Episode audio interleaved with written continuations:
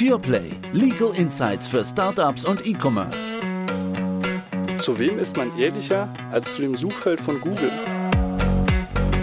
In der Werbung zählt nicht nur, wie du es machst, sondern die Geschichte, die du erzählst.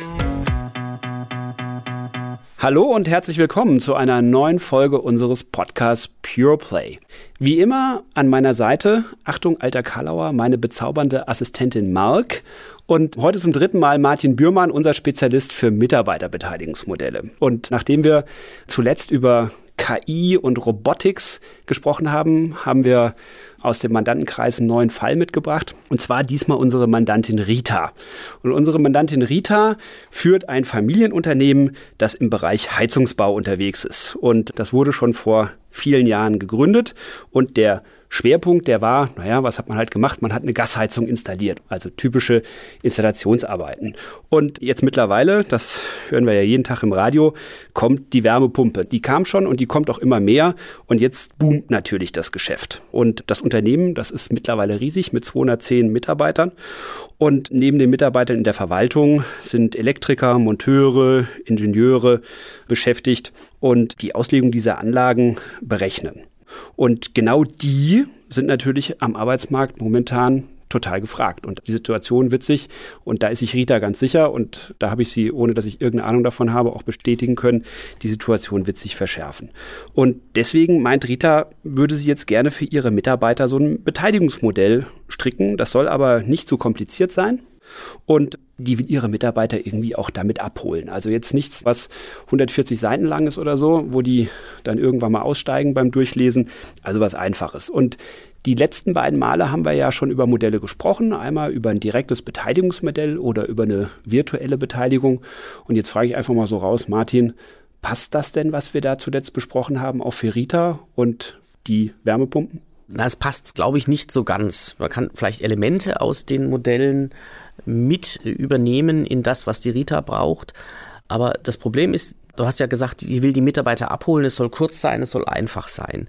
Diese virtuellen Beteiligungsmodelle haben dann in der Regel einen Umfang irgendwie von, von 40, 50 Seiten, die Papiere. Das ist jetzt auch nicht für Nichtjuristen so aus dem Stand verständlich. Da haben wir regelmäßig Sessions, dass wir es den Leuten genau erklären, was da drin steht. Das ist richtig, wenn du da einen Manager hast, den du damit beteiligst, der sich damit beschäftigt und den ganzen äh, verschiedenen Fällen, die da geregelt ist. Wenn er so geht, geht er das und sonst das. Das ist nichts für einen ganz normalen Monteur. Das hat überhaupt keinen Zweck, sondern da brauchen wir viel einfachere Regelungen. Ne? Und eine direkte Beteiligung kommt sowieso nicht in Betracht. Das passt nicht, wenn ich hier sehr, sehr viele Mitarbeiter beteiligen will. Dann hätten wir am Ende 210 Leute zusätzlich als Gesellschafter aufgenommen. Da würden wir verrückt werden. Vor allem, wie gehen die wieder raus, wenn sie nicht mehr Mitarbeiter sind? Das würde alles nicht klappen. Darüber brauchen wir überhaupt nicht weiter sprechen an der Stelle. Du hast aber angesprochen, das klassische virtuelle Mitarbeiterbeteiligungsprogramm, das ist natürlich zu komplex, weil es einfach dazu führt, dass man viel zu viel Diskussionen, Rückfragen hat. Und Martin hat es ja gerade gesagt, die Mitarbeiter sollen abgeholt werden, es soll irgendwie leicht verständlich sein. Trotzdem kann man ja überlegen, diesen Grundsatz dieser virtuellen Beteiligung vielleicht irgendwie anzuwenden. Das ist richtig und das ist das auch, was ich hier vorschlagen würde, dass man sich mal mit ihr zusammensetzt und rechnet, was würdest du deinen Mitarbeitern anbieten wollen? an Zahlungen, die dann auch jährlich kommen, immer wenn das Geschäftsjahr rum ist, dass man zurückschaut und sagt, so, wir haben eine Umsatzsteigerung, wir haben eine Gewinnsteigerung, wir haben so und so viel Anlagen montiert, dass man sich überlegt, was sind denn die geeigneten Kennzahlen und dass man daran Sonderzahlungen knüpft. Also das Ganze halt unter dem Label dann einer Mitarbeiterbeteiligung.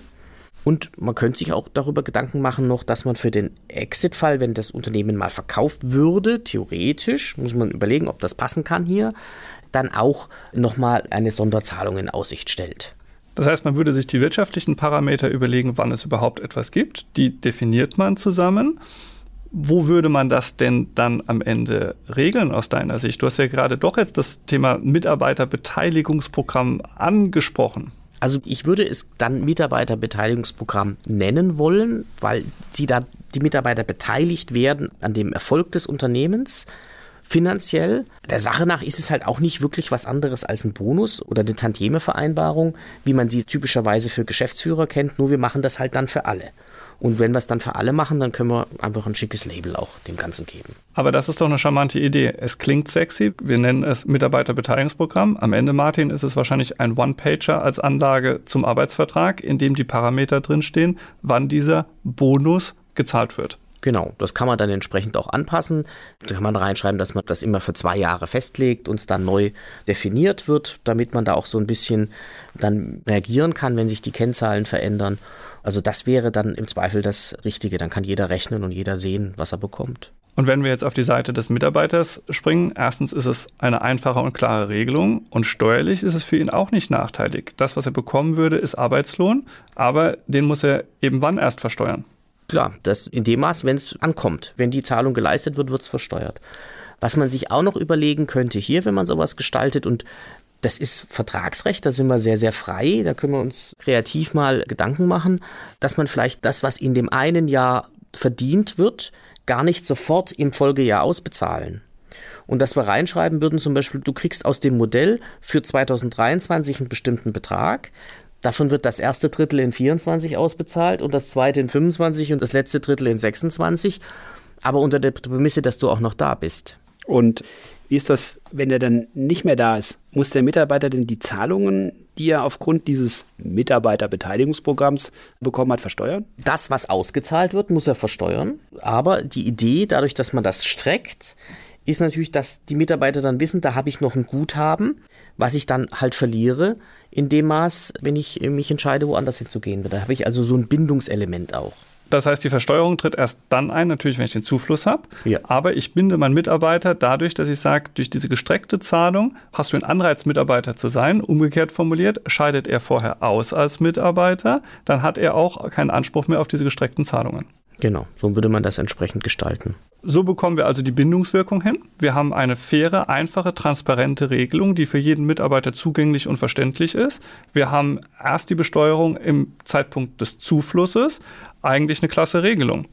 Müssten wir sonst noch irgendwas beachten? Was wichtig bei solchen Dingen ist, dass wir den Gleichbehandlungsgrundsatz aus dem Arbeitsrecht behandeln.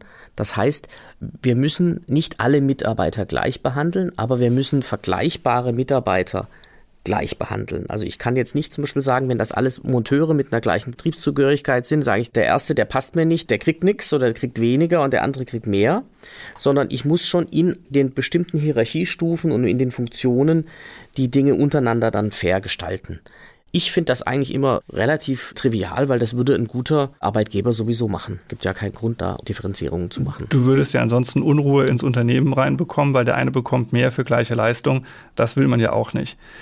Diese gestreckten Zahlungen, die du angesprochen hast, da könnte ja noch ein interessanter Aspekt mit drinstecken. Wir haben gerade gesagt, es ist die Motivation dafür, dass der Arbeitnehmer Arbeitnehmer beim Unternehmen bleibt.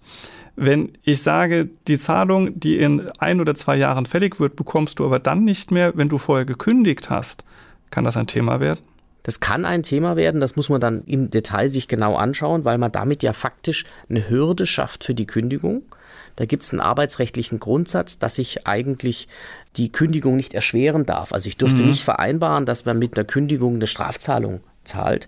Aber hier würde man das entsprechend halt so gestalten, dass man sagt, es ist ein Benefit, es ist keine Strafzahlung und dann darauf vertrauen, dass das einfach funktioniert. Verstanden.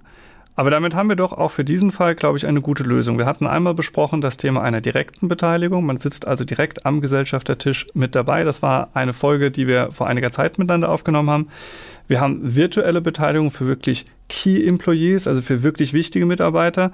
Und wenn man über ein großes Unternehmen wie hier spricht mit 210 Mitarbeitern, auch dort gibt es Modelle, die wir umsetzen können. Das geht nah an das Thema einer virtuellen Beteiligung ran. Am Ende ist es nichts anderes als eine kurze, knappe Vereinbarung als Anlage zum Arbeitsvertrag. Wir können es aber Mitarbeiterbeteiligungsprogramm nennen. Damit haben wir doch eigentlich alle Vorteile in einem kombiniert. Das klingt auf jeden Fall so und ich glaube, ihr holt damit nicht nur die Mitarbeiter ab von Rita, sondern ihr habt, wenn ihr das so vorschlagt, so wie ich sie verstanden habe, zunächst am Telefon auch Rita mit ab. Also von daher herzlichen Dank an euch beide, vor allem an dich, Martin, dass du hier zum Thema Mitarbeiterbeteiligung sogar noch eine dritte Folge beigesteuert hast. Ich fand's klasse. Ich wünsche euch was und wir sehen uns beim nächsten Mal. Vielen Dank. Dank.